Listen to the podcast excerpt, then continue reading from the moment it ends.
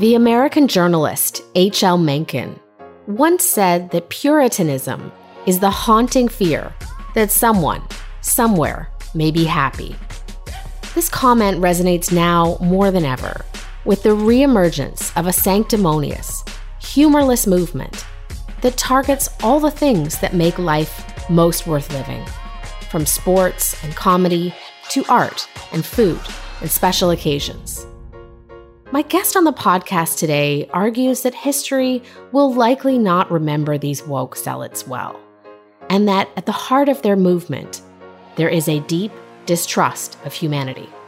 The laugh, the satisfying meal, none of this is an intellectual exercise. In fact, it's ungoverned by the intellect, and that's very dangerous if you're afraid of people's instincts, of impulses, that everything needs to be governed and tempered and moderated by social forces that keep you in your place.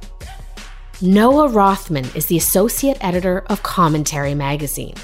He's also the author of The Rise of the New Puritans Fighting Back Against Progressives' War on Fun. Noah Rothman is my guest today on Lean Out.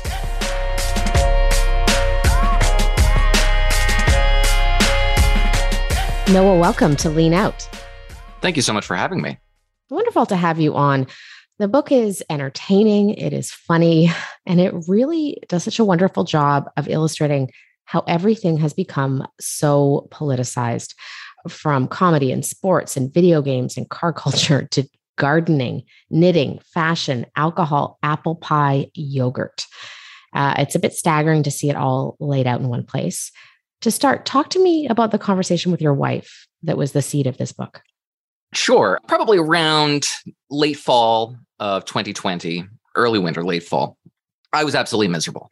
And I imagine quite a lot of people were similarly vexed by the conditions that were dominant at the time if you were a news consumer. The pandemic was still raging, quite a lot of social upheaval around the pursuit of racial rapprochement. Every institution in America and perhaps even Canada was reconceptualizing the American founding as something rather horrid it was a sad time to be steeped in the news cycle. And I wanted to get out of it, do something to restore my faith in my chosen profession. I'm talking to my wife about what I would do if I had the opportunity. And I talk to people in businesses and, and creative enterprises that I enjoy, people who make food for a living, showrunners, comics, sports broadcasters, and the like. But no, no, no, no, because all of it's political. There's no getting away from politics. Politics has infected every aspect of society, even perhaps especially those that are apolitical and have almost nothing to do with legislative affairs or electoral outcomes. And she says that's the book.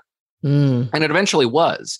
It took a little bit to get a unifying thematic element to it, which was the puritanical aspect of all this and how it how it relates to American Puritanism as it evolved into American progressivism. But initially, the premise for the book was why is everything that's supposed to be fun not anymore? Something that I definitely relate to. I want to tease a few of the threads of the new Puritan movement. But first, before we do this, set this up for us. For listeners who don't know a lot about this history, what's sort of a brief snapshot of the beliefs of the older Puritans in America? Well, yes. Yeah, so I suppose it would be helpful to approach this from a more modern lens because the Puritans, big P Puritans, get a really bad rap in American culture. The Puritans that existed in the 1600s and the 1700s do not much resemble our stereotypes when we envision what Puritans of the of that period believed. What we really go back to are stereotypes about the uh, moral policing efforts of mid 19th century, uh, mostly progressives, but uh, not progressives in the way we mean it today, as in left of center social reformers, essentially, uh, and the comstockery that accompanied that movement. Big P Puritans, while they get a bad rap, did have some instrumental beliefs that are apparent today in the modern progressive movement. Chief among them, I suppose, is a hatred and a fear of idleness, that which is not actively promoting the social project of the time. Uh, at the time, puritanical values, today, the modern progressive project. It is not just instrumentally useless, but actively detrimental to the cause and to the promotion of a more virtuous society. So the Puritans, big P Puritans, much like their modern progenitors, cannot abide art that exists only for the sake of promoting itself, promoting beauty. That is that is not an instrumental contribution to the to the project of our time. Things that get like a a bit of dispensation. For example, portraiture, making statues, creating furniture, you know, this the work of of craftsmen. Gets gets a pass because it it communicates to future generations that which is the the powers that be believe needs to be taught to posterity to communicate uh, modern conditions to communicate modern values and virtues that has a purpose that has a use. And we see uh, reflections of that in how modern progressive activists approach art today mm. uh, hmm. insofar as for example entertainment big entertainment companies like disney need to introduce plotting didactic narratives that communicate to the audience the virtues that they believe need to be taught to them whether or not that advances a plot even to the extent that it could help lead you to drop out of the narrative to stop suspending disbelief which is a crime an artistic crime but it's necessary today to make sure that these rather frivolous diversions are an instrumental and productive contribution to the promotion of a virtuous society the modern Puritans would have, would absolutely see in the earliest Puritans the exact same imperative, although with different objectives in mind. Mm-hmm. And this is where we we see the uh, instructions all the time of doing the work, doing the work. I want to go through a few striking examples from the book, and I want to start here with food. That kind of implosion of the food world has been particularly mind boggling to me because that is often where I went for my own kind of pleasure and diversion. You have an example from Toronto in the book. You write about the former Toronto Star editor, Evy Kwong, calling out this pop up bone broth bar for cultural appropriation this did cause the leisure wear store to cut ties with this micro business in the middle of a pandemic, I would add. Um, how does this example illustrate the broader trends of what you're writing about when it comes to food? Yeah, so this was one of a handful of examples in the beginning of this chapter, which is dedicated to prudence. Essentially, all the chapters are organized by unimpeachable values because there is a valuable moral code informing what is otherwise just to look at it as as a anecdote something absolutely manic but in this particular episode this yeah this athleisure store was selling asian foods superfood bone broth wellness products what have you and uh, and ms kwan called them out for cultural appropriation for commodifying asian culture and cheapening it to some degree or another which is a very subjective exercise, but not entirely valueless. However, it's very much akin to similar episodes. For example, I talk about this uh, particular in in Portland, in Portland, Oregon area, this uh, burrito uh, pop up burrito truck that was hounded out of existence, not for being bad or appropriative or or careless with the food it was making, but for being good. The proprietors of this particular institution were feted by its reviewers. They had gone down to Mexico, got these recipes, came back. Nobody in Mexico had said they had stolen anything from them, but they were accused of that primarily because their race, they were white. And their the thing that the locals loved had to be destroyed in the name of this particular belief system. Likewise, a very popular restaurant in Chicago called Fat Rice was uh, the the proprietor of that institution was hounded out of his chosen career in part because of this manic pursuit of racial rapprochement that, uh, that arose in 2020. And for some reason, this Asian fusion restaurant had been accused of uh, blending cultures, mixing cultures, taking from from Black identities, for example, even though this was a theme, uh, the restaurant's theme was based on food and cuisine from the Hong Kong area, from the Macau area. Mm. Um, all of this is informed by a particular worldview that believes your ability to deprive yourself of something good and virtue and and uh, and satisfying, sort of elementally satisfying, uh, is a indication of your commitment to the cause, of your zealotry, of your capacity to contort yourself more more viscerally and in ways that communicate to the people around you your zealotry. And that's very much a religious impulse. Uh, we see quite a lot of this insofar as in this chapter on food how activists in this world who are obsessed with cultural appropriation, whatever that may be, uh, expand the definition of what that constitutes to capture as as many experiences that are satisfying viscerally as possible and de-emphasize the pleasure that you might take in them. For example there's a digression in this chapter about eating insects not because they taste good but because you perceive yourself to be contributing to a social benefit to the mitigation of climate change and in fact, taste, if you were to bring it into the equation, kind of makes this a rather trite experience. The transcendental experience you should be having here is your contribution to the, the promotion of a better society. And there's a reason why this chapter on food also accompanies a chapter on comedy. Mm. It's because the, the the ribald laugh that escapes your gut the epicurean meal that delivers this you know sense of satisfaction the sigh you let escape your mouth after you've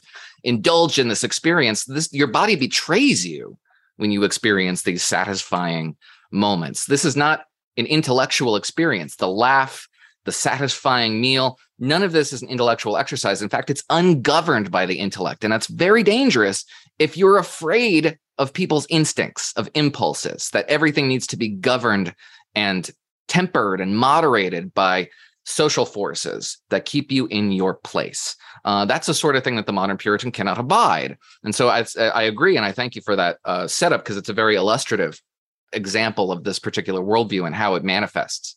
Mm. I'm glad you brought up comedy because uh, I was really interested to read that section. Comedy is another thing I've covered a lot on this podcast. Why is the battle for comedy in particular so significant to progressive activists? Well, there's I mean, it's not a new observation, but there's nothing more subversive, I suppose, than that which you are allowed to laugh at. Uh, I use the word allowed in, in a very deliberate fashion here because there is an effort underway to tr- to trivialize and stigmatize the frivolity of the punchline. You see quite a bit of this. Uh, there's two a- aspects of this. The first, on the part of the more puritanically inclined comedy consumer, is to emphasize the pain that somebody underwent in order for you to enjoy something as frivolous as a laugh. Um, the punchline is is indeed, and this is the sort of thing that I use as an example. There are many, but one particularly popular anti-comic among this cohort is uh, Australia's Hannah Gadsby, who is funny when she wants to be, but she doesn't always want to be. Sometimes she will pull back from her comedy act and build the same tension that would otherwise lead to a punchline and that gives you the release of the laugh but she won't allow you the release. She'll just build the tension and then just let you marinate in it. Or she'll circle back to the punchline she said a couple of minutes ago that you laughed at and ask you why you laughed. Maybe was the pain i experienced back then really all that funny? What does that say about your sense of humor? This is what really enlivens the puritanically inclined progressive activist. They appreciate the pain far more than the laugh, as just about every review that I cited in this in this book attests. They don't enjoy the laugh; they enjoy the discomfort. Couple that with a significant condescension on the part of the puritanically inclined progressive towards audiences who do not believe that you can be exposed to the casual humorizing of these painful experiences, which is is sort of a staple of dark humor. I mean, uh, one particular ind- uh, individual who I cite in order to just uh, justify this claim, illustrate this claim, is a guy named Seth Simons, who wrote an essay in the New Republic, in which he traces the establishment of the alt right, the inception of the alt right, and draws a state straight line between that inception date and the January 6th riots. Is a form of humor that was popular in the early 2000s called cringe, leverages unspeakable stuff for humor value racism, sexism, violence, what have you. And again, this is dark humor. But Simons isn't afraid that the comics on stage lampooning these behaviors are going to go out and act them out. They're going to go down to the subway after they get off stage and assault someone. They don't think that. But they think you might. They're not sure about you. You are a little suspect. Um, so this kind of condescension towards audiences coupled with this fear of and hatred of comedy that isn't instrumental, that isn't advancing the progressive project, has given us a movement that is just genuinely hostile towards carefree, frivolous entertainment.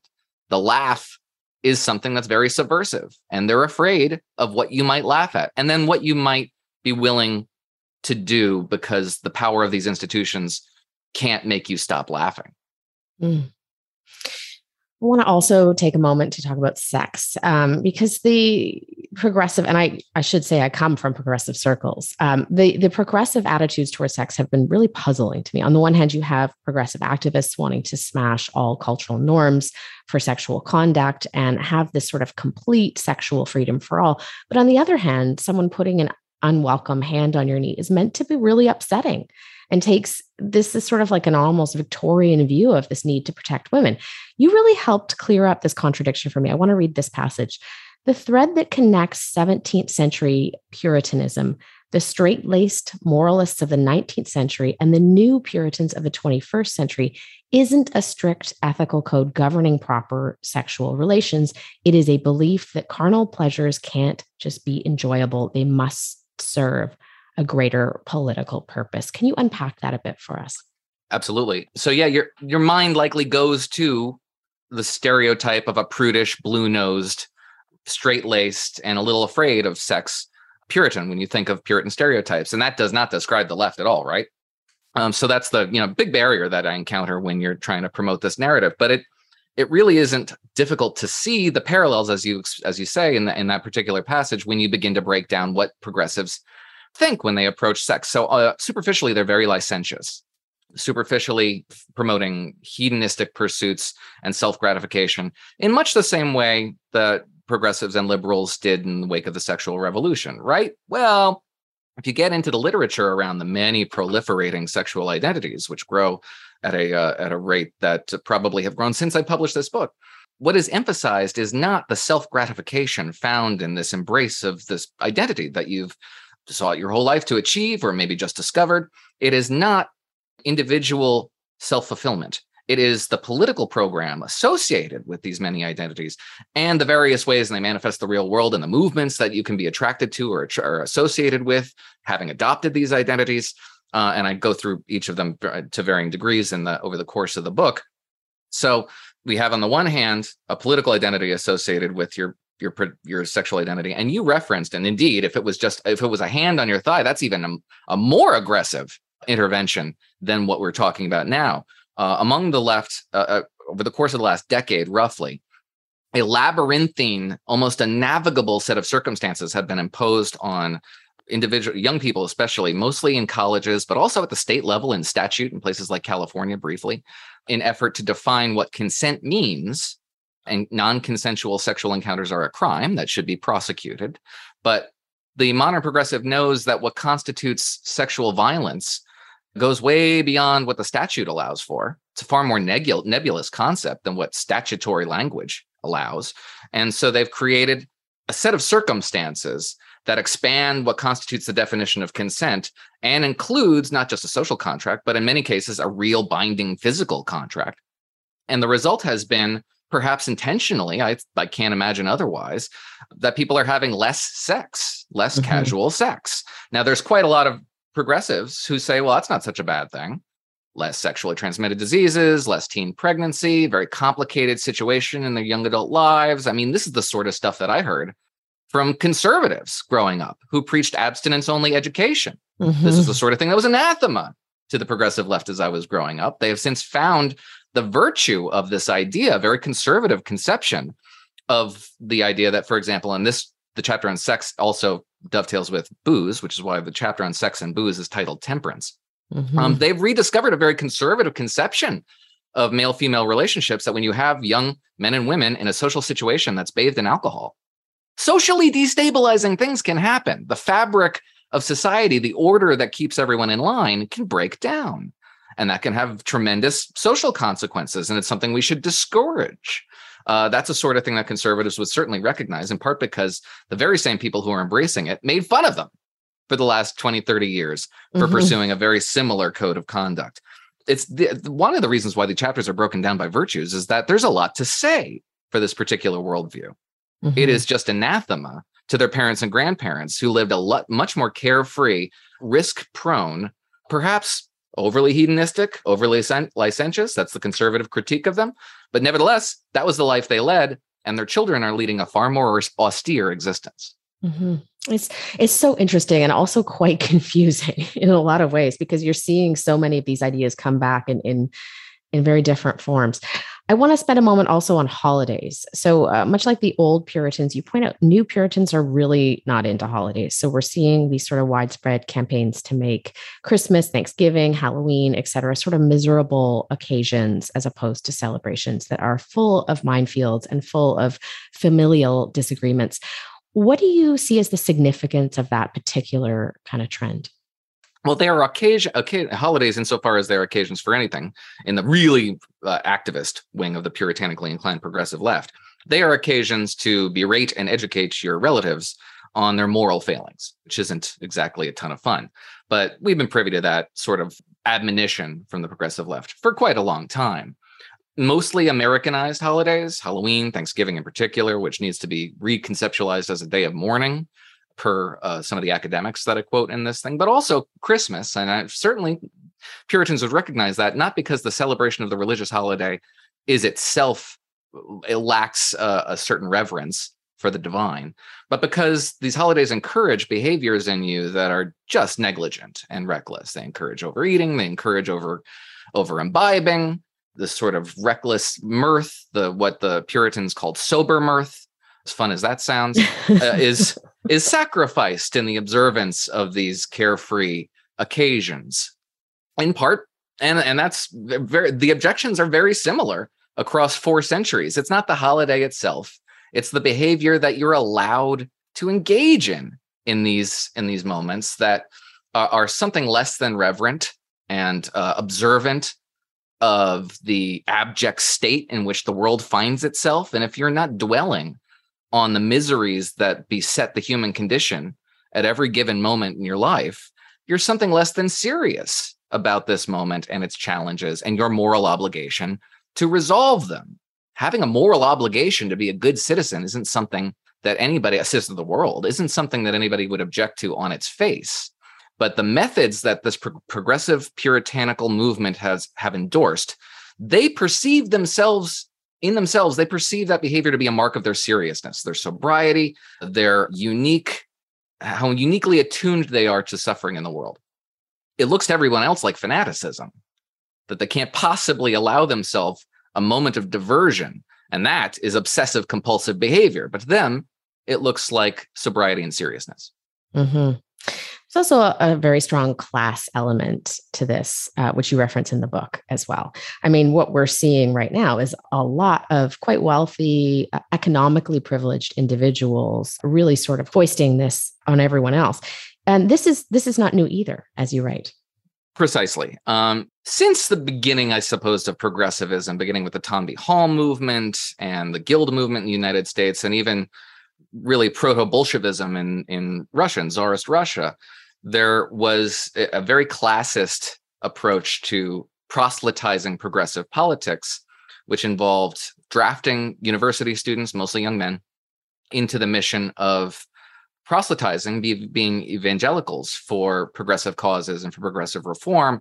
And so these young men were drafted into the movement called resettlement. So they would be in London, they'd be pushed out to, to the East End in the United States. They would go out to the the lower Lower East Side, where all the immigrants were, and out to the peasantry, out to the peasantry in in, in Russian in Tsarist Russia, in order to educate the woefully uneducated underclasses about their class, the the state in which they find themselves, inculcate class consciousness and a rebellious insurrectionary approach to politics in in these groups. Uh, often didn't experience much success because of the inherent condescension in the mission itself, but nevertheless demonstrates a certain under, a certain understanding of that this particular vanguard is a vanguard that they are intellectually and socioeconomically more inclined towards the work of revolutionary politics uh, than those who uh, just simply lack the educational opportunities that they were afforded.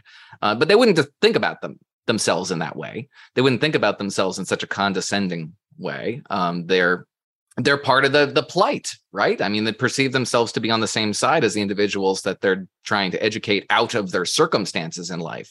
But that also suggests that you believe that these people have fallen into the circumstances in their life without any agency whatsoever on their own. They've made no choices on their own. They've been forced into these conditions by historical milieu that have forced them into this into the life that is not of their choosing and that is a tremendously condescending thing to think about anybody.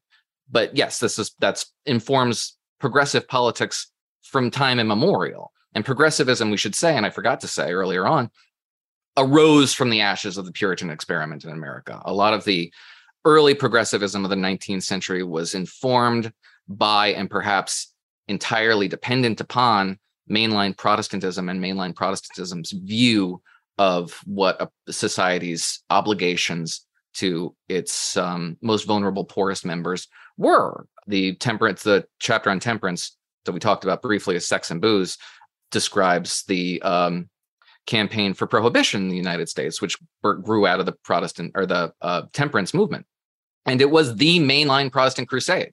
This was a religious mission, a religious vocation, and a, a religious conception of itself. And it was accompanied with religious language, and it had messianic themes to it. People who believed that banishing alcohol from public life would deliver unto us the Eden that we had destroyed by choice, by pursuit of our own free will, was very popular and very prominent. Uh, and it had, dovetails with a sort of a socialist view, early socialist view, that if we were to pursue the right social policies, literally the oceans would turn to lemonade. I'm not making that up. This is what early socialists believed. Um, and that was a literal thing. So there's quite a lot of uh, messianism and, and religious overtones in even the secular philosophy that modern progressives espouse. They wouldn't recognize it in themselves, but that's perhaps vanity. I think it's just a lack of a lack of education about the origins of their own intellectual movement. Mm. I mean, it's very clear reading the book. The tone is very light, but this is this is certainly a moral panic.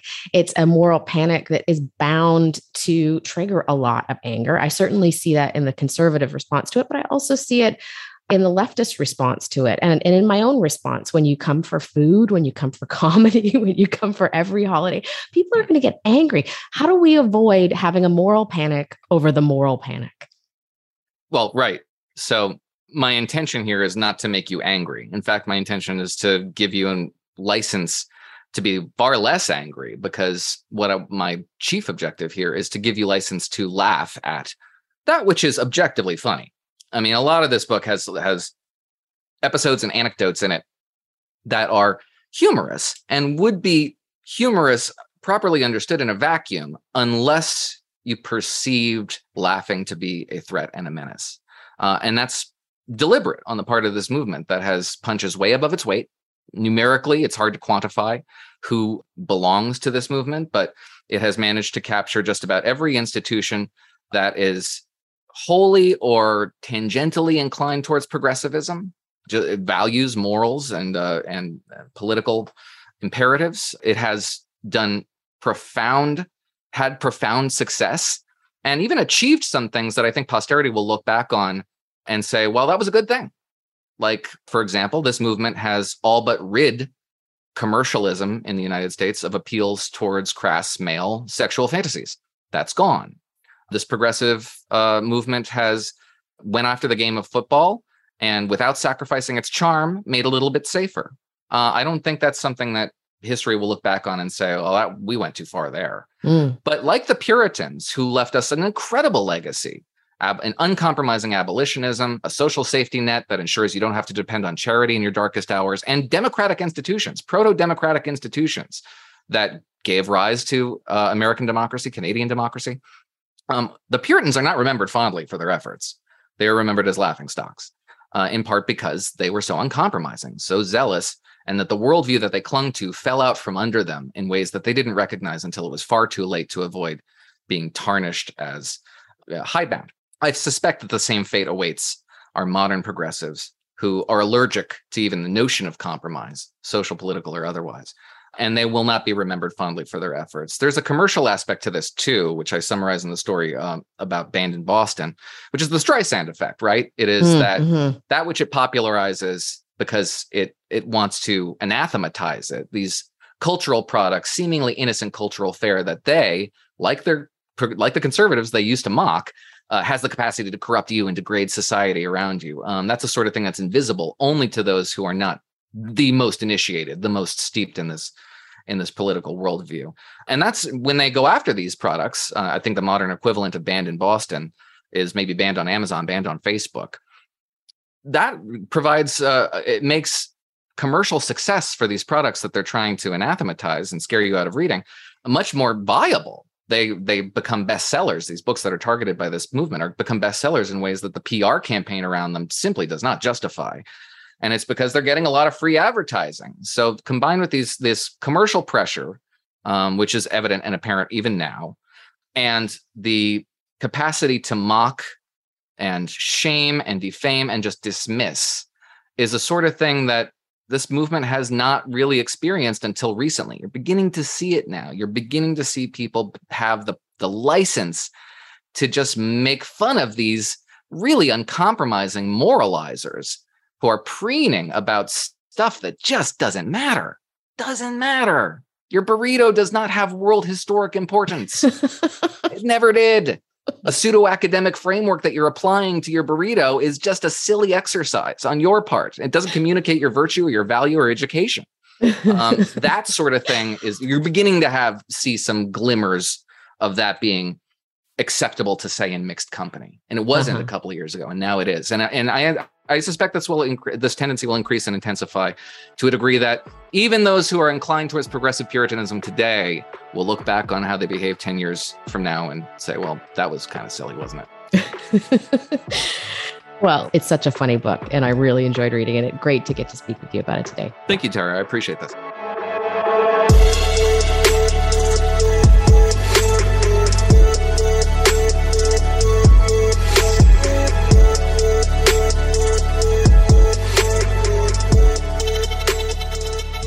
Lean Out is hosted and produced by myself, Tara Henley.